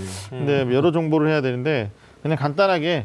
아, 우리 윤시영 선생님부터 대학의 모집 요강에서 우리 학생들이 정말 이것만큼은 네, 꼭 네. 빠뜨리지 말고 봐야 된다. 어떤 걸까요? 그러니까 대학 모집 요강에 보면은 음. 이제 뭐 대학 모집 복수 지원 가능 여부라든지 그다음에 뭐 인원이라든지 일정이라든지 이런 게 다 나와 있는데 저는 가장 중요한 건 전형 요소예요. 음, 그러니까 무엇을 기준으로 학생을 선발하는지를 네. 전형별로 잘 설명해 놨거든요. 그러니까 결국은 거꾸로 이 전형 요소는 결국은 합격 기준인 거예요. 음, 그렇죠. 그래서 이합 전형 요소를 잘 보고 이게 나한테 있는지 음. 찾는 게 제일 중요한 거죠. 요강에서 이건 정독하고 꼼꼼히 곱씹어서 생각해 봐야 됩니다. 네. 알겠습니다. 우리 정재 선생님. 뭐 비슷한 이야기인데요. 음. 좀더 구체적으로 들어가 보면은 전형 요강 안에 보면 음. 어, 어떤 전형에서 점수를 배점을 할때 네네. 네, 어떤 맞아요. 부분은 얼마를 네네. 주고 얼마를 주고. 하는 게 있어요. 네네. 근데 그거를 무시하지 마시고 한번 음. 자기 점수를 넣어서 계산식이 예, 계산을 주어지죠. 한번 해보면은요 음. 어느 정도 답이 나오는 경우가 좀 있습니다. 학생부 네네. 종합 전형도 음. 어, 일부 대학들은 어, 뭐 학업 뭐 성취도에 몇 점. 이렇게 점수화되는 대학이 있고요. 또 그냥 뭉뚱그려서 정성 평가하겠다는 대학들이 있어요. 음. 근데 이렇게 점수화되는 곳은 그 점수화되는 곳에 그 대학이 뽑고자 하는 인재상이 숨어 아, 숨겨져 있거든요. 그러니까 네네. 네네. 그런 부분들을 간과하지 마시고 만약에 그 음. 부분들이 이해가 안 되면 음. 학교마다 전문가라고 자처하시는 음. 어, 자타가 공인하시는 이런 음, 선생님들이 음. 계신단 말이에요. 네네. 그런 선생님들께 네. 어, 여쭤보고 안 되면 음. 어, 대학에 또 전화도 해보고 물론 이제 대학이 음. 어, 두 개의 종류가 있더라고요. 선발 대학과 모집 대학이 있더라고요. 근데 이제 선발 대학들은 좀 세죠. 세죠. 예. 이제 모집 대학들은 친절하고. 네. 근데 어쨌든 어, 대학에 문의하거나 하면서 그 부분이 어떤 의미를 갖고 있는지를 조금 생각을 해 보셔야 됩니다. 그러니까. 예. 그러니까 요즘 그 학교들이 보통 이제 학생들한테 완전히 내맡기지 않잖아요. 그렇죠. 그리고뭐 상담에만 의존해서 학생들한테 진학 지도를 하지 않고 이제 학교에서 자체 개발한 시스템뿐만이 아니라 이제 누구나에게 유통되고 있는 어떤 우리 학교성 선생님이 하는 것처럼 전문 기관의 어떤 시스템이나 네. 아니면 어떤 진학 지도 협의회나 이런 제공한 시스템을 못해도 두세 개씩 돌리고 있거든요. 네. 그러니까 학생들이 이 시스템만 잘 이해 이거 이용을 음. 해도 음. 정재훈 선생님 말씀하신 것처럼 요강이 나오는 전용 요소 중에서 음. 실제로 점수가 반영이 됐을 때 나한테 유불리가 어떻게 적용이 되는지를 네. 정확하게 알 수 있어요. 그러니까. 그러니까, 그러니까 이게 특히 네. 이렇게 전 정리될 수 있어요. 저- 정재훈 선생님 말씀하신 그 요강이 나오는 전용 요소 중에 숫자 음. 꼭 아. 자기한테 대입해보고 정확하게 따져봐야 된다. 예. 된다. 네. 네, 이렇게 결론 내렸겠네요. 네. 특히 이제 그 학종 같은 경우에 어, 한 가지 단일 방법으로 선발하는 대학도 있는데 대표적으로 한양대겠죠. 뭐 네네. 한국외대, 서울시립대가 대표적이고 숙명여대도 그런데 또 학종은 상위권 대학에서 많이 뽑으면서 특징이 어, 전형의 음. 유형이 두 가지 이상인 경우가 음. 많습니다. 그러니까 뭐 제가 뭐 특정 대학은 정보 제공 차원에서 얘기하는 거니까 실제로 작년에 여학생이 선생님 서울여대를 학종으로 쓰려고 하는데 바로 민주하고 플러스 인재 차이점을 잘 음. 모르겠어요. 예. 그러니까 음. 전형 요강을 자세히 읽어봐야 돼요. 네, 네, 맞아요. 바로 인재에서는 네. 어떤 인재를 뽑고자 한다. 그렇죠. 음. 플러스 인재에서는 어떤 인재를 뽑고자 한다. 그럼에도 불구하고 이해가 안 된다. 음. 그러면 입시 결과를 보고 바로 인재하고 플러스 인재에서 교과가 좀 더 우수했던 전형이 무슨 전형이냐. 음. 교과가 조금 낮은 전형은 그럼 교과도 봤지만 비교과를 더 많이 봤던 얘기거든요. 그러면 음. 네네. 이제 본인을 대입하는 거죠. 음. 아 내가 교과가 좀 더 우수하면 이 전형. 음. 아 비교과가 좀 더 우수하면 이렇게 음. 그러니까 자기를 좁혀나가는 과정. 그러니까 결국은 뭐 옛날, 옛날 말씀이 틀리잖아요. 누울 자리 보고 다리 좀 뻗어라. 아, 그렇죠. 음. 그러니까 전형의 적합도라는 거죠. 맞아요. 본인이 네. 어떤 문으로 들어가야 될지를 모르고 음. 그냥 여기저기 다 쓰는 거 이건 아닌 것 같다라는 네네. 두 분의 말씀이 굉장히 와닿습니다. 자 마지막으로 질문 드릴게 음. 어 이게 이제 수시 지원 전략 세울 때 우리 학생들이 뭐 아까도 우리가 좀 구체적으로 음. 얘기가 안 되고 있는 것 중에 하나인데 뭐 준비 그 어떤 대학교 고사의 시기도 있어요. 네. 면접 시기도 그렇고 아니면 논술 시기도 그렇고 네. 중하위권 학생들이 쓰는 적성 시기도 그래요. 네. 그러니까 네. 수능 전과 수능 후로 구분되는 것도 네네네. 있습니다. 이것 네. 전략도 주의할 점 좀 얘기해 주셔야 될 것 같기도 네네. 하고 그다음에 수험 생활도 하다 보면 면접이라는 게 있는데 면접을 갖다가 1단계 통과되고 보는 대학도 있고 그냥 지원하면 보는 대학도 그렇죠. 있고 뭐 이런 것들에 따라서 예. 우리 학생들이 전략 수립할 때 주의할 것들이 좀 있다고 보거든요. 네, 네. 윤 선생님 그러니까 좀, 저는 이게 그 학위 선생님 방금 힌트를 주셨는데 네. 이게 수시 전형을 진행하는 과정에서 어떤 대학은 수능 전에 전형을 다 끝내는 대학이 있고요. 네. 수능 이후에 원서 받았다가 나중에 지원 진행한 대학이 있어요.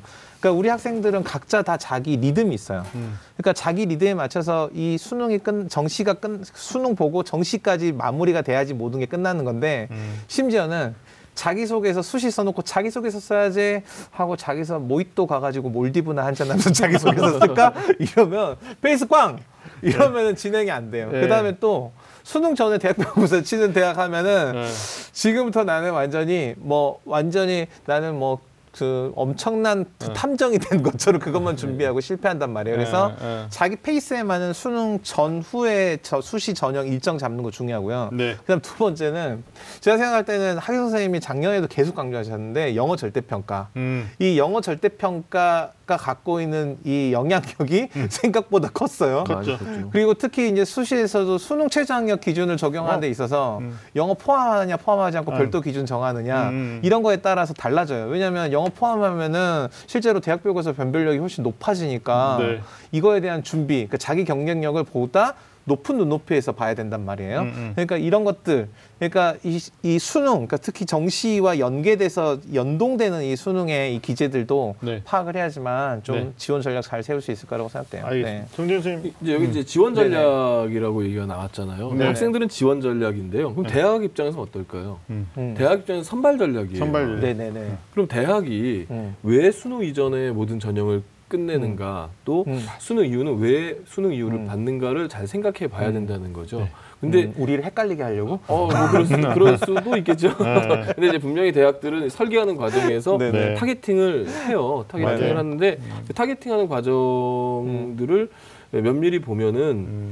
어, 좀 더 이제 충성도 높은 아이들을 음. 확보해서 맞아요. 그들을 이제 네네. 확실한 교육을 시키려는 음. 목적이 있는 경우가 있고 네. 또는 이제 좋은 점수를 갖고 있는 음. 기존에 좋은 잠재력이나 점수를 네. 갖고 있는 친구들을 음. 뒤늦게나마라도 확보를 해서 이제 그들을 통해서 이제 대학의 발전을 꾀하려고 하는 그런 방식도 있고 학교마다 이제 그런 목표치들이 다 있거든요. 이제 네. 그런 것들도 이제 우리 학생들한테만 맡길 수는 없을 것 같고요. 우리 선생님들이 그 부분을 좀 더 보셔야 맞아요. 돼요. 챙겨주시면 예. 좋겠죠. 그러니까 선생님들끼리도 좀 음. 대화를 많이 하시고 스터디 많이 서로의. 경험들을 좀 많이 얘기하셔야 돼요. 사실은 저도 뭐 초창기 제가 담임했던 고3 담임했던 애들한테 미안해요. 음.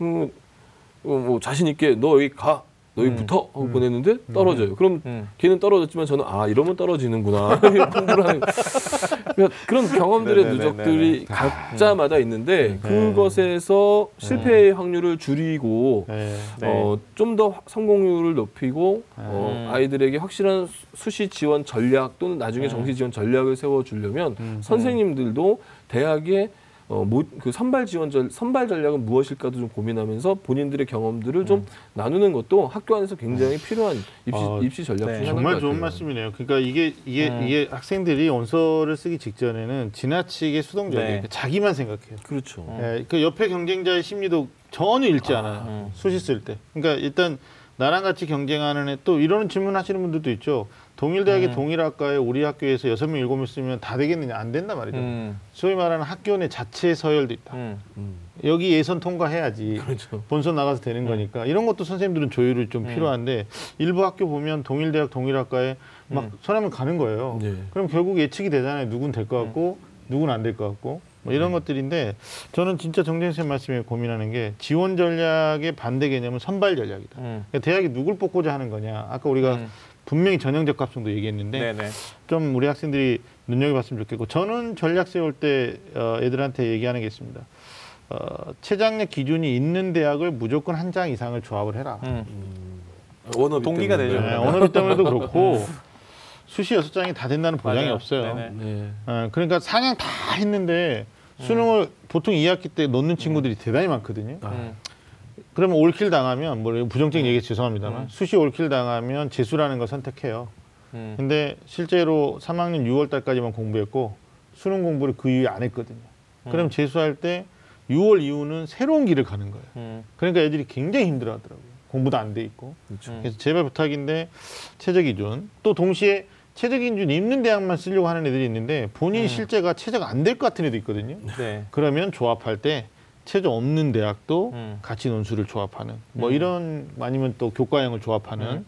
그러니까 이 수능과 연관된 이런 것들도 전략을 세울 때좀 그러니까 뭐, 이게 결국 네. 그 콤비네이션 음. 이게 결국은 그거잖아요. 어떤 피자를 먹어야 될지 모를 때 콤비네이션. 네. 그러니까 사실 수시 전형이 다양하니까 네. 콤비네이션 이런 전략도 우리가 어, 고민해 볼 수 있죠. 굉장히 중요하니까 네네. 학생들이 좀 필요해요. 네. 그러니까 고민이 많으실 겁니다. 또 나와 생각이 다른 엄마, 나와 생각이 다른 네. 어, 선생님 또는 나의 생각을 묻지 않는 아빠 뭐 이런 이제 여러 가지 관계 아니, 요즘 속에서 아빠들은 그래도 잘 묻지 않아요. 아 묻지 않아요. 네네. 그게 또 그래요? 마치 네. 그렇게 돼야 된다고 네, 생각해요. 잘 조금 물어보시던데. 올라, 조금 올라, 많이 예, 친절해 많이 이제. 물어보시고 네. 계시더라고요. 그래서 제가 아버지한테 그러죠. 고3 때 물어보면 그것도 범죄다. 범죄 관, 무시라니까. 감시 관심을 가질 거면 1학년 때부터 갖거나 고입시에서 가져야 되는데 함의가 나다 갑자기 고3 때 어디 쓰냐? 뭐 이러면 밥 네. 먹다가 공부 잘하냐 이러면 애들이 짜증내죠. 저는 근데 그 이제 그 우리 아빠 맞아.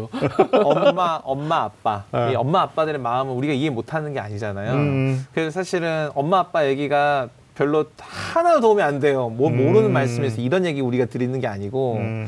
그러니까 부모님들은 항상 자식 걱정이 앞서다 보니까 음. 걱정이 앞서서 무언가를 판단하려고 하다 보면은 음. 사실 놓치는 부분들이 생길 수 있거든요. 그래서 그런 부분들이 생기고 또 하나는 또 너무 걱정이 앞서서 이러다 보면 우리 아이들한테 오히려 부담을 줄 수도 있고 음. 이러니까 좀 걱정 되시는 마음은 충분히 이해 가지만 네네. 네. 아, 그래도 그- 아이들이 지혜로운 어, 난- 판단할 수 있도록 좀 도움을 주시는 것도 얘기 좋겠다. 안할 뻔했는데 부모님의. 지원 네. 전략도 필요할 것 같아요. 어. 근데 정재윤 선생님이 아까 네. 어, 선발 전략에 대한 선생님들의 고민도 필요하다고 그랬는데 부모님들의 지원 전략 음. 중에는 실제로 그 네. 경험도 많지 않다 보니까 예.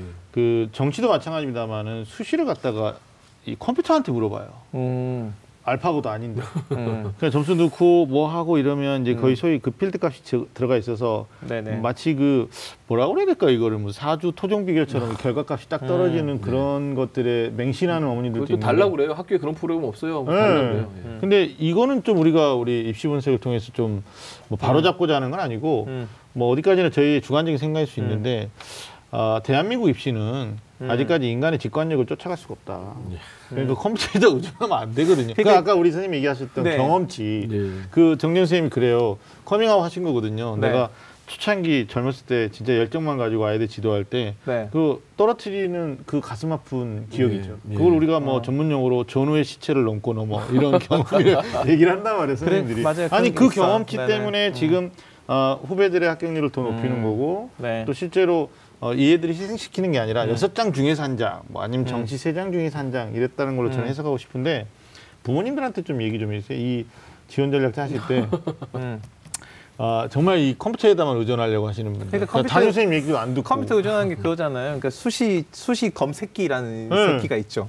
예. 검색기. 새끼라는 아, 게 검색기가. 있다고. 예, 예. 검색기. 검, 네, 네. 검색기. 예, 네, 네. 검색기라는 게 있어요. 그래서 네. 뭐 학과 치고 어, 점수 네. 치고 이렇게 하면은 쭈루루 나온단 말이에요. 네네네. 그래서 그거 가지고 이제 보고 됐어 됐어 됐어 이거야. 아, 이렇게 거기서 파란 불똥 막 하는데 쓰는 거야. 근데 이제 네.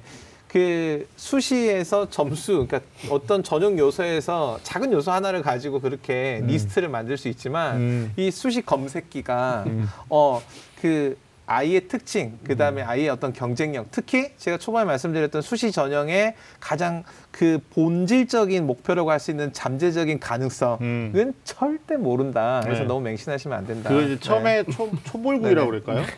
그럴 때는 좀 참고할 그냥 만하죠. 가- 맛보기 같은 거죠. 우리 백, 네. 백승현 선생님이나 박중 선생님이 네. 자식 같은 아, 네. 아, 그래요? 엄청 어, 노력을 예. 하니까. 아, 네네네. 예. 아 근데 그 음. 부모님들 의 마음은 한편으로 이해하는 부분도 있어요. 음. 근데 이제 이런 이- 거죠. 네. 어머니가 오셔서 상담을 하시는데 이런 얘기를 하시더라고요. 아직 젊으신데도 불구하고 음. 얘가 외동이다. 음. 어. 우리 부부가 가면 이게 어떻게 살 거냐. 음. 이렇게 얘기를 하시는 거예요.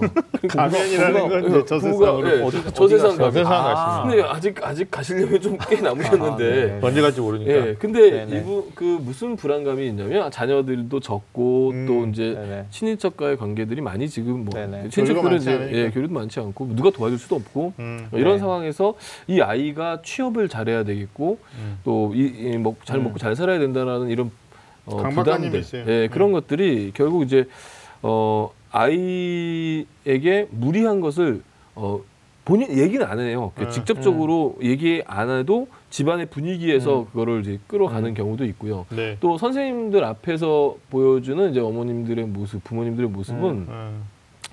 어 아직 이제 그 어찌 보면 동굴의 비유처럼 뭐 음. 네. 어, 오류가 많이 있죠. 아이들을 바- 그 객관적으로 바라보시지 못하죠. 그건 음. 당연한 거라고 보고. 근데 네. 그 객관적으로 바라볼 수 있는 사람은 이제 선생님 들이 분명히 이제 그나마 이제 그 아이에 대해서 네. 객관적으로 바라보니까 네. 이 부모님들도 선생님들하고는 음. 예, 얘기를 좀 많이 나누시는 부분도 필요한 것 같고요. 네. 또 어, 부모님들의 본인들의 좀 인생을 한번 생각해 봤으면 좋겠어요. 그러니까 본인들이 어, 명문 대학교를 나와서 지금 음. 그, 그 자리에 있는 것이 아니라는 음, 거. 그러니까 음. 사, 삶이라는 거는 음. 뭐 아, 오늘 이렇게 철학적으로 가죠.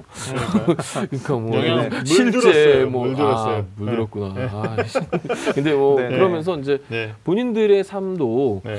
여러 가지 경험과 경험 속에서 이렇게 지금 만들어진. 삶 속에. 있다면 자녀들의 삶도 그렇게 될 수 있다는 점들을 음. 조금 폭넓게 이해했으면 좋겠어요. 너무 네. 헬리콥터처럼 이렇게 탁탁 아, 그건 아닌 것 같아요. 네. 실제로 그러니까- 가서 공부 못해. 네, 그 저는 조금 이따 마무리 조언 안 할게요. 음. 그래서 지금 얘기를 할 건데 저한테 마무리 조언 물어보지 마시고. 네. 그러니까 저도 우리가 입시 본색이라서 꼭 네. 입시, 근데 전략만 이야기를 아, 많이. 해야 될 것 같지만 음. 사실은 그러니까 제가 이제 학교에서 한 20년 가까이 있어 보니까 그러니까 입시가 아닌 아이들의 삶의 관점에서 봤을 때 저는 부모님들한테 정재원 선생님이 하시고 싶은 말씀 저도 같은 말씀 드리고 싶은 게 있어요. 음. 제가 이제 고3 담임하면서 아이들이 그렇게 걱정하고 걱정하고 그래서 역시 걱정하던 대로 그렇게 졸업을 했을 때 늘 저는 어떤 믿음이 있었냐면 어 된, 너 걱정 마라. 반드시 너는 조금 늦지만 네 갈 길을 반드시 찾아서 어, 네 갈 길을 잘 갈 거야. 너무 걱정하지 마 그랬는데 제가 이제 사립이다 보니까 같은 학교에 있다 보면 음. 한 애들이 정말 걱정하던 대로 걱정하던 대로 졸업한 애들이 어, 다 자기 갈 길을 음. 좀나 다른 아이보다 1, 2년 조금 더디지만 다 찾아가요. 근데 그 과정에 제가 느낀 게 하나 있었는데 음.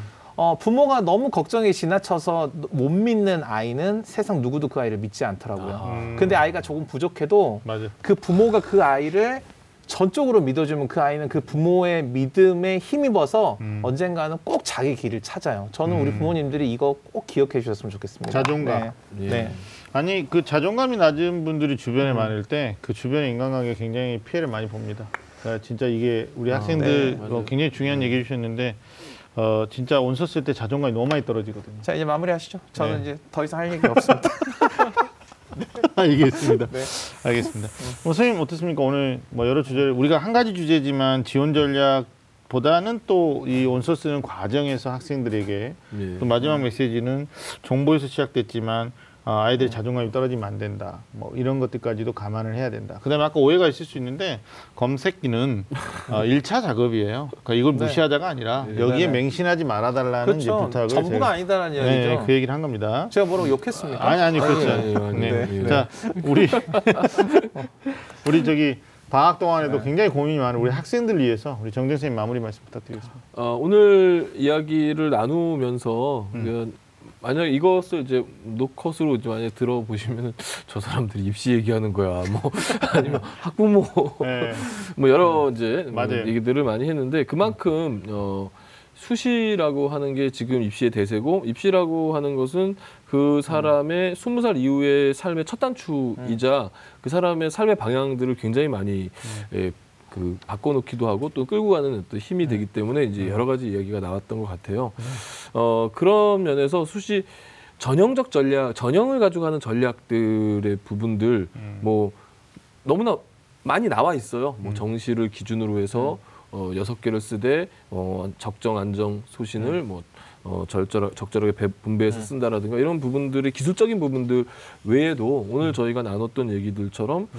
어 내가 이제 스무 살이 될 거고 음. 어, 내가 앞으로 살아갈 건데 나는 나에게 정말 적합한 학과는 무엇이고 음. 자기소개서에도 마찬가지거든요. 네. 자기소개서에서도 학업에 기울인 노력 음. 이걸 한번 공부의 목적 내가 고등학교 때까지 했던 공부의 목적은 무엇인가 이렇게 생각하면서 음. 쭉 돌아 자신을 성찰해 보는 시간들이 있으면 어, 이게 수시 지원 전략과 함께 인생 지원 전략이 또 될 수 있지 않을까 음. 이런 생각 해봤습니다. 명언이십니다. 음. 저희가 오늘 주제를 대입 성공 가이드 2019 대입 성공 가이드라고 그랬는데요. 그냥 기계적인 어떤 음. 수치적인 성공의 어떤 기준만 말씀드린 게 아니라 네. 결국은 어, 성공이 무엇이냐 자기 를 하면서 행복하게 사는 것이다. 그리고 부모님으로 받았던 그 믿음의 뿌리, 소위 말하는 자존감이죠. 그게 사실은 지금 시기에서 학생들한테 너무 많은 영향을 미친다라는 우리 경험치들이 그냥 두서 없었지만 방송에 녹지 않았나라는 생각을 해요. 그러니까 수시 지원 전략에서 가장 중요한 건 성공의 가이드. 아니 뭐 방송에 이렇게 두서없이 해. 아, 우리가 왜냐하면 뭐 참고 대본은 있지만 우리 두서 시- 없지만 진심이니까. 어, 우리 입시본색은 네, 또 네. 그게 장점이거든요. 그러니까 이런 네. 얘기, 아, 그러니까 음. 그뭐 음. 뭐좀 보여 뭐 점수를 보여주고 뭐 네. 수치를 보여주고 네. 무슨 뭐 5분만 보여드리면 네. 되겠습니까? 이렇게 하는 거는 이제 그런 거는 네, 이제, 이제 집에 가시죠. 예, 알겠습니다. 예, 예, 우리 뭐, 네, 예, 알겠습니다. 우리 다른 다른 우리 네. 저 아, 우리 우리 기상대에서 기상대에서 많이 하니까 이런 얘기로 이제 서포트 네. 해드려요. 아, 굉장히 보람 있습니다 오늘. 네. 네. 알겠습니다. 지금까지 소중한 시간 함께 해 주신 우리 정재훈 선생님 그리고 윤신혁 선생님 고맙습니다. 자 매주 금요일 밤 좀 아는 쌤들의 리얼 토크는 다음 주에도 계속됩니다. 지금까지 함께 해 주신 여러분 감사합니다.